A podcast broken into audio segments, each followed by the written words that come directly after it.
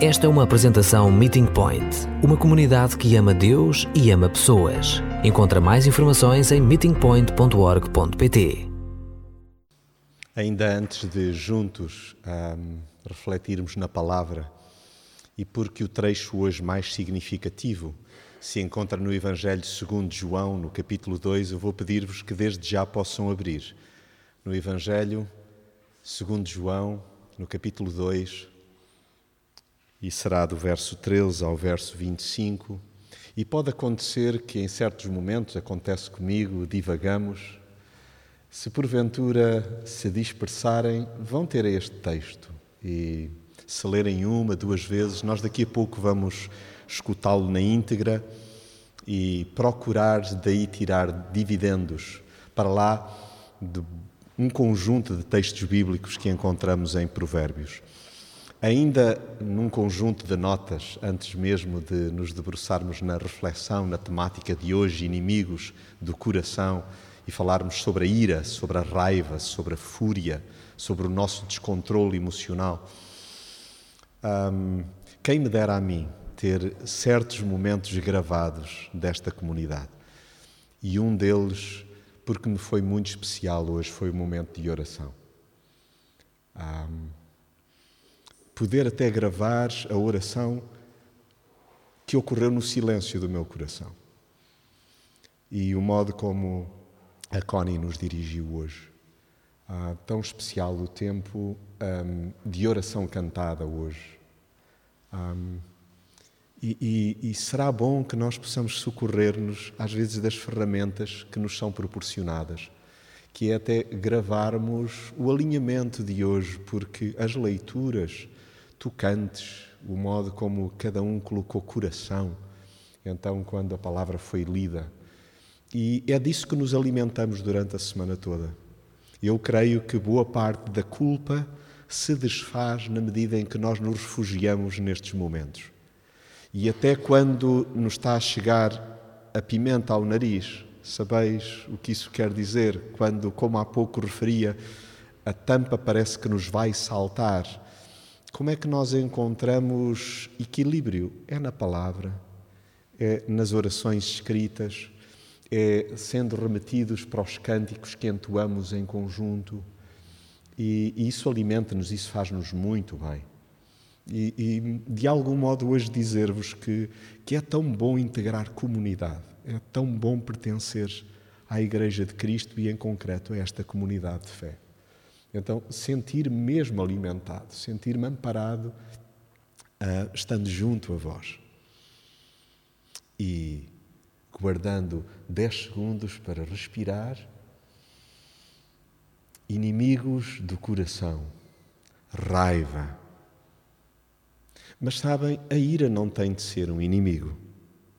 A ira não é necessariamente má. Já lá vamos, em concreto, aquilo que em concreto nós acabamos por considerar que afeta, que é ruim, que prejudica, que acaba por nos corroer, por afetar não só a nossa vida, mas a vida de terceiros. Mas a ira, na verdade, podendo ser um inimigo e tanto, não tem de ser tomada como tal se nós convivermos sadiamente com ela. A indisposição face ao mal é até, como oramos já hoje, bastante salutar. Nós deveríamos ficar inquietos, perturbados, incomodados, se nós não nos sentimos irados perante um conjunto de injustiças que pululam na cidade e, eventualmente, no prédio onde moramos, na escola que frequentamos, no bairro em que vivemos há injustiça a céu aberto e é importante que não sejamos indiferentes perante isso. Nós não ficamos impávidos e serenos. Nós não passamos diante então de barbaridades como se nada fosse.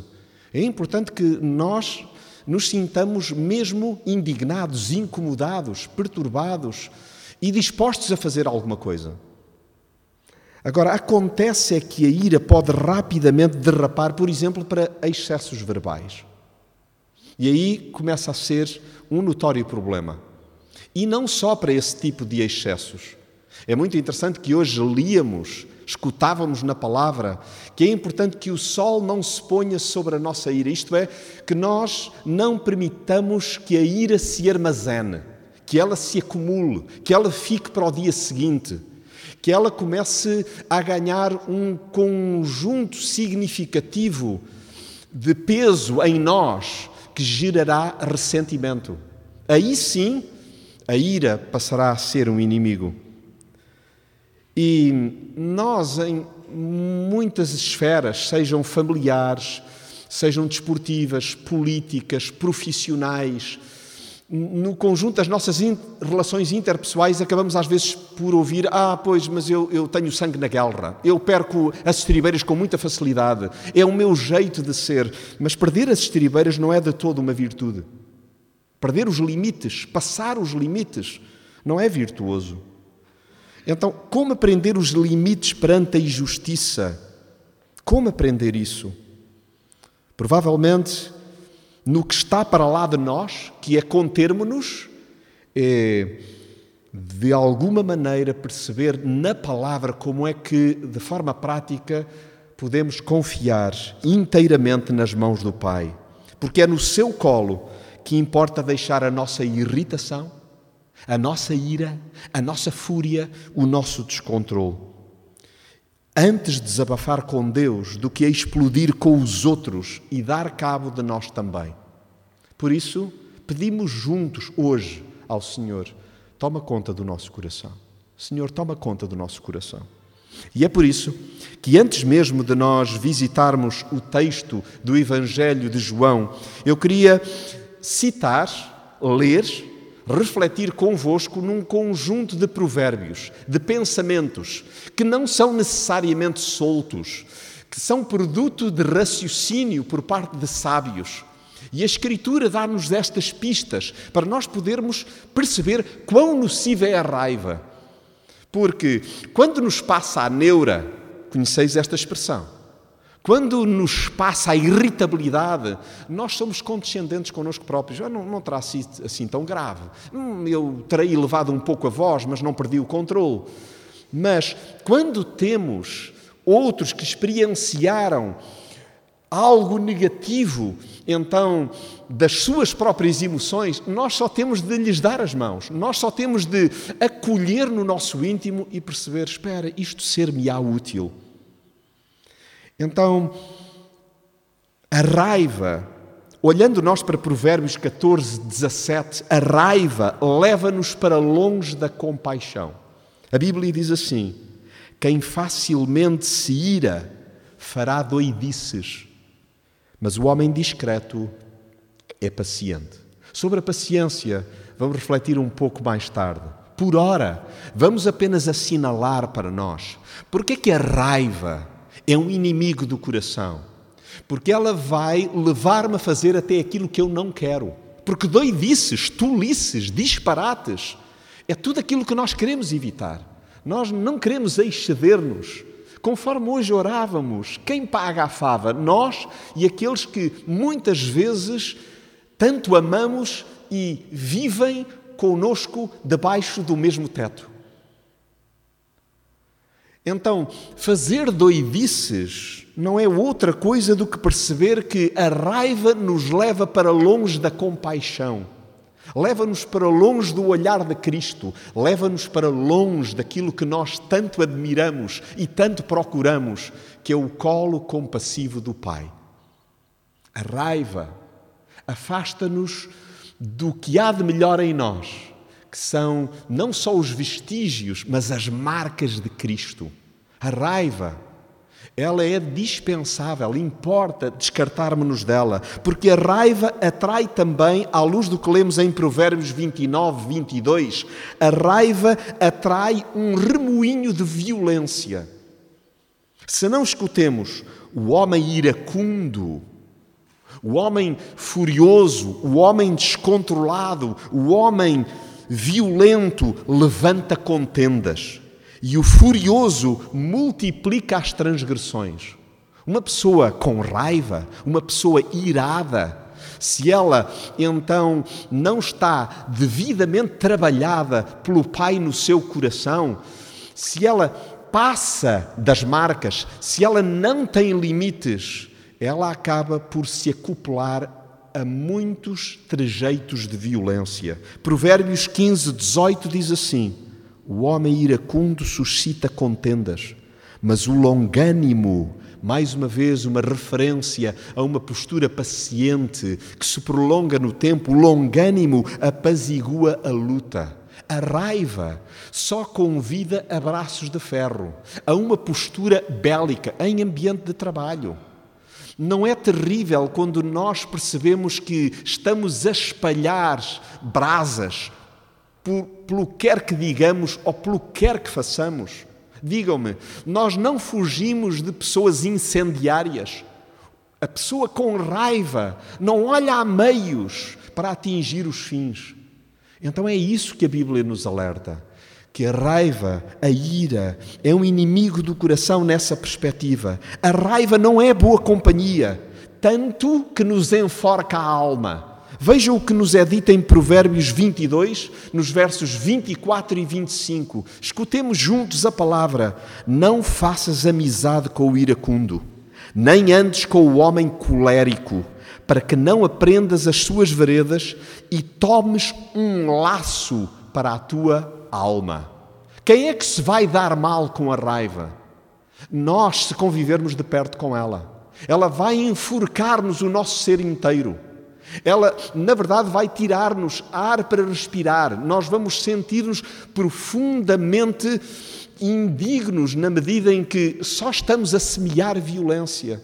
E como isto é duro para alguns de nós, que percebemos que temos estes trejeitos que vêm lá atrás, necessariamente sem estarmos a atirar a responsabilidade para os ambientes por onde passamos, alguns, porventura até no quadro do berço da infância, viveram com parentes, com familiares, com pais, com avós, com tios, com hum, elementos que facilmente acabavam então por perder o controle, gritar, e agir de forma enraivecida. Mas lembremos, a raiva, além de atrair este remoinho de violência, não é boa companhia, porque nos amordaça, porque nos tranca, porque nos prende por dentro. E é por isso que, ao levantarmos todas estas sinaléticas, é para que percebamos que nós queremos fazer de tudo para acolher o que a palavra nos traz como remédio, então, para podermos desfazer a raiva. A raiva, inclusive, diz-nos a Escritura, tem parentes perigosíssimos. A raiva, diz-nos assim em Provérbios 27, 4: cruel é o furor e impetuosa é a ira. Mas quem pode resistir à inveja? O que é que muitas vezes acaba por ser o mecanismo, a mola, a catapulta para alguém agir com raiva. Às vezes é uma prima, como a inveja ou como o orgulho. É muito interessante que os sete pecados capitais são tão antigos como a humanidade. E eles foram formalizados com este título no século VI, pelo Papa Gregório Magno, que se baseou nas cartas paulinas. E ele definiu estes sete pecados mortais como sendo a gula, a luxúria, a avareza, a ira, a soberba, a preguiça e a inveja. Mas é também muito interessante para nós recordarmos isto, que foi a Suma Teológica de Tomás de Aquino que estabeleceu definitivamente estes sete pecados mortais na teologia católica. Mas eu gostava aqui de abrir um mega parênteses para referir o seguinte: são pecados católicos na medida em que são universais. Isto é, eles encontram-se no ambiente evangélico também, ou se quisermos, em todo o espectro religioso, incluindo o cristão. Portanto, estes são pecados que, sim, têm que ver com a nossa estrutura, que nos assistem e eles receberam o rótulo de capitais por causa do latim caput, que significa cabeça. A ideia é que estes sete pecados capitais encabeçam todos os outros que derivam deles. Para Aquino, O principal deles era a soberba ou o orgulho. Afinal, a gênese do primeiro pecado foi a soberba. Sereis como Deus. Foi este delírio de que nós podemos ser então como Deus. E sabem que é este tipo de delírio que às vezes nos leva a agir de forma raivosa para com outros, porque eles não são como nós, ou não são como nós achamos que deveriam ser. E que bom é que não sejam como nós. Então, quando nós olhamos para a palavra, percebemos que a raiva tem parentes perigosíssimos. Consegues detectar um ou outro em ti? E que acaba por alimentar. É como se fosse a fornalha para que a raiva viesse ao de cima. E é curioso como Deus nos criou de uma forma tão perfeita para que, quando lá está, a pimenta nos chega ao nariz, quando estamos a sentir um nervoso miudinho, nós devíamos demorar-nos para perceber porque é que eu me estou a sentir assim que tipo de indignação está a aflorar em mim? E isso não é necessariamente mau. A questão é o que vamos fazer com uma ira santa, com uma ira que é então acobertada por Deus. Quando não o fazemos, nós estamos perto de nos exceder e de facto de derivar para raiva, para fúria, para descontrole, para algo que está longe daquilo para o qual Deus nos formou. A raiva, diz-nos em Provérbios 29, 8, o seguinte: os escarnecedores abrasam a cidade, mas os sábios desviam a ira. Quer dizer que a raiva esturrica tudo à volta. Pessoas raivosas criam um mau ambiente no lugar onde estão. No prédio, em casa, no ambiente por onde acabam por passar, deixam um rasto de incômodo, de desconforto, de, de, de, medo, porque a pessoa enraivecida, de alguma maneira, é o que acaba por emprestar, que é o pior de si, que é então o instaurar do medo. Agora, Vamos começar a perceber que a palavra nos encoraja a podermos dobrar este adamastor. E é possível perfeitamente podermos ter vitória, porque a raiva está longe de ser invencível. Longe de ser invencível. A raiva pode ser claramente amestrada. Nós podemos e devemos seguir a instrução da Escritura. Provérbios 14, 29 diz assim quem é tardio em irar-se é grande em entendimento, mas o que é de ânimo precipitado exalta a loucura. Então, eis excelentes princípios é evitar ser precipitado, é evitar então pronunciar algo logo de imediato. Se nós vemos que nos vamos excedendo com facilidade a contemporizar, o povo costuma dizer, e é verdade que os antigos aqui, e no caso poucos somos, lembrar-se-ão que havia até personagem então que remonta às primeiras novelas no país, onde determinada personagem acabava então por contar um determinado número até 10, quando chegava ali 7, 8 já estava controlado e acabava então por não perder as estribeiras. A raiva está longe de ser invencível. Em Provérbios 15, 1, é um dos textos bíblicos que mais aprecio no livro de Provérbios. Diz assim: A resposta branda desvia o furor, mas a palavra dura suscita a ira. Quero com isto dizer-vos o seguinte: o facto de eu apreciar muito ter sublinhado, de saber de cor, não quer dizer que não derrape várias vezes. E onde quantas não tenho a palavra branda para sarar, para amansar, e acabo por não resistir à tentação de lançar uma acha para a fogueira e que, na verdade, acaba por suscitar a ira. Recorrendo àquilo que há pouco iniciei e que gostaria de selar agora, a Igreja, para contrabalançar os pecados capitais, elaborou uma lista de sete virtudes capitais que a eles se oporiam a humildade, a disciplina, o amor, a pureza, a paciência, a generosidade e a temperança. Estas virtudes derivam do poema Psicomáquia, escrito por Prudêncio. Ele descreveu uma batalha entre as boas virtudes e os vícios malignos. Vejam, há uma batalha que nós temos de travar. Sabem qual é que é o adversário da ira? A virtude que combate a raiva, o descontrole, é a paciência. E podemos trocar impressões até no pós-celebração sobre, digamos, as demais virtudes que ajudam a fazer frente aos outros seis pecados capitais. Mas é bonito pensarmos nisto, que a raiva está longe de ser invencível. O que quer dizer que nós temos de nos equipar com paciência, com longanimidade. E a palavra, que é Jesus em pessoa, fornece-nos todas as pistas para nós podermos sair vitoriosos. Em Romanos 12, 19, lemos assim: Não vos vingueis a vós mesmos, amados, mas dai lugar à ira, porque está escrito: Minha é a vingança, eu recompensarei, diz o Senhor. A raiva é para ser deixada nas mãos do Pai. Quando eu e tu sentirmos que estamos mesmo a exceder-nos, que o coração está a bater forte, que não vamos conseguir medir palavras, que vamos passar-nos, como é dito na gíria, dos carretos, que eh, podemos cometer uma loucura, podemos fazer doidice.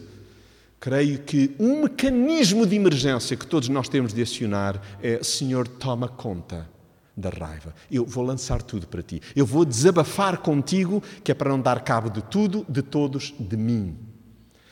E este é um princípio que nos é apresentado.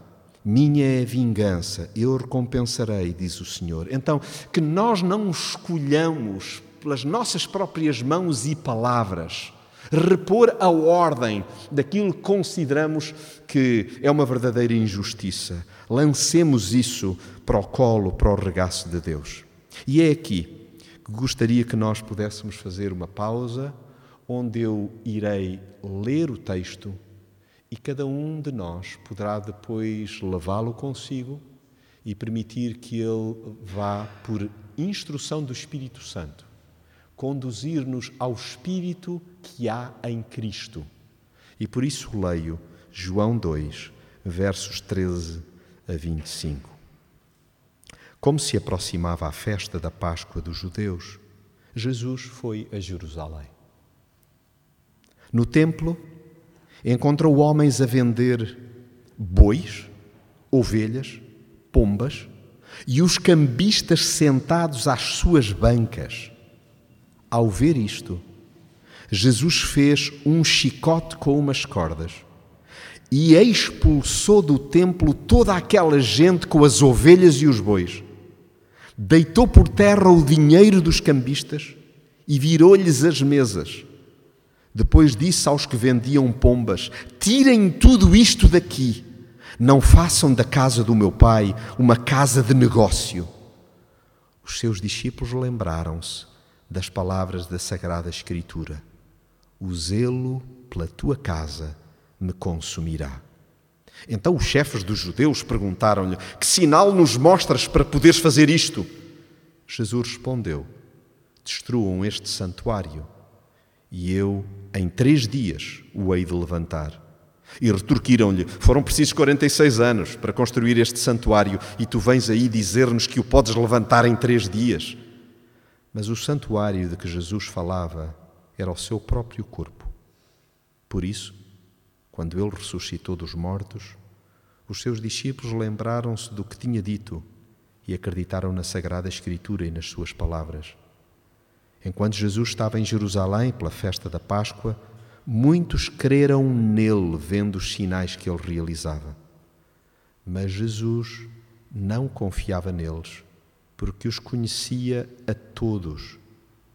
Não precisava que o informassem acerca das pessoas porque sabia muito bem o que há dentro de cada um. Que, na verdade, o Espírito nos guie e que nós nos demoremos durante a semana para apreciar os movimentos de Jesus, o modo como ele se indignou. Porque Jesus deseja ardentemente retirar o amontoado de entulho que haja no nosso coração.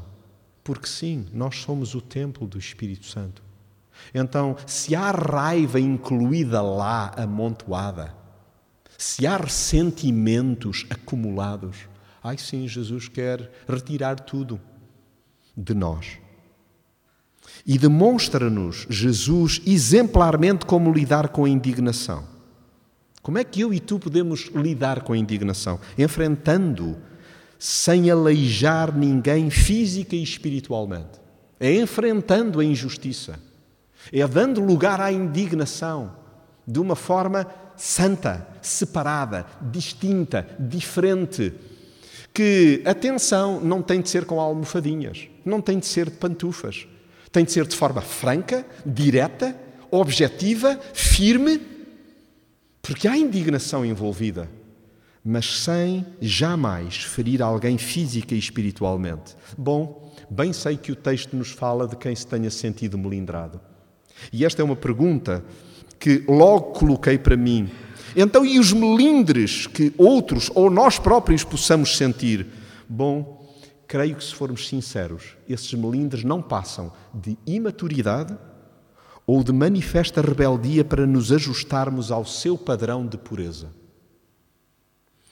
Como é que Jesus então desfaz a mesmo? Como é que ele desfaz a raiva em nós? Dando a sua vida pelo nosso desnorte, pelo nosso desvario e pelo nosso inteiro desconchavo. Foi assim. Os discípulos vieram a entender isto muito mais tarde e parece que nós também acabamos por ter dificuldade em entender isto. Que sim, foi exatamente por isto, por Ele nos conhecer a todos de gingeira, que Ele sabe que não somos fiáveis, mas Ele é. Jesus é fiável. Como tal, importa acolher a sua morte e ressurreição para que nos restaure plenamente. É dizendo, Senhor Jesus, abeiro-me de ti, que morreste também por causa da minha raiva, desta tua vida, para a desfazer. E eu quero ressuscitar contigo. Eu, eu quero ter vitória neste domínio e por isso eu te peço que me ensines a ser longânimo, paciente como tu mas sem que seja apático, indiferente, sem que então seja alguém amorfo e que não se indigna com o que está a acontecer naquilo que ocorre de injusto à minha volta. Por último, gostava que pudéssemos ainda lembrar três princípios na palavra. O primeiro em Provérbios 19, 11. A descrição do homem fala tardio em irar-se, e a sua glória está em esquecer ofensas. Por que é que às vezes nós ficamos tão raivosos, tão furiosos? É porque achamos que nos deviam pedir desculpas e não pedem. É porque achamos que outros nos devem algo e consideramos que isso devia ser reposto. É justo que assim ocorra. Mas é tão interessante que foi hoje o que nós lembramos na oração que Jesus nos ensinou. Pai, perdoa-nos as nossas dívidas, aquilo que era suposto nós fazermos e não fazemos, assim como nós perdoamos a quem nos deve algo e não honra. Então é bom lembrar que a raiva pode ser combatida, contida e vencida. Como? Através do perdão. É através do perdão. Ah, não, não, não, mas isso só acalma quando alguém pedir desculpa. É contrário ao ensino bíblico. Sim, é Jesus, então, que desfaz a nossa raiva. E é por Ele que é possível a raiva ser combatida, contida e vencida através do perdão. Então, os dois derradeiros textos, o primeiro em Provérbios 16, 32, o segundo em Gálatas, no capítulo 5, dos versos 22 ao 26. Leio. Provérbios 16, 32. Melhor é o longânimo do que o valente, e o que domina o seu espírito do que o que toma uma cidade. A raiva, devidamente trabalhada e controlada, evidencia a ação do Espírito em nós. Evidencia também o fruto do Espírito em nós, que é o que lemos em Gálatas. O Espírito, pelo contrário, produz amor, alegria, paz, paciência, amabilidade, bondade, fidelidade, modéstia, autodomínio. Como é que dizia lá em Provérbios? Melhor é o que domina o seu espírito do que o que toma uma cidade. Do que é que nos vale nós termos um currículo vasto em diferentes domínios e não termos a capacidade para controlar a forma como nós reagimos? Então, é, é, essa é a melhor medalha que nós pudéssemos ostentar. É dizer, eu hoje sou mais paciente do que ontem. Eu estou a dar passos no sentido de aprender a controlar a raiva. Diz-nos lá ainda em Gálatas: os que pertencem a Cristo já se crucificaram a si mesmos com as suas paixões e maus desejos. Ora, se vivemos por meio do Espírito, devemos deixar-nos guiar por Ele. Não sejamos orgulhosos, nem nos irritemos uns com os outros, nem haja invejas entre vós. Que cada um possa, na verdade, permitir que o Espírito trabalhe em si de tal maneira que a raiva vai sendo devidamente trabalhada e controlada. E isso é sinal de que nós estamos a aproximar-nos da estatura de Cristo. A ira, sim, pode ser um severo inimigo do coração. Quem dera que nós nos submetamos individualmente, mas também como comunidade ao Espírito para que a mansidão, o autodomínio, os diferentes gomos do fruto do Espírito possam ser evidenciados por nós, hoje, no decorrer da semana e sempre. Amém.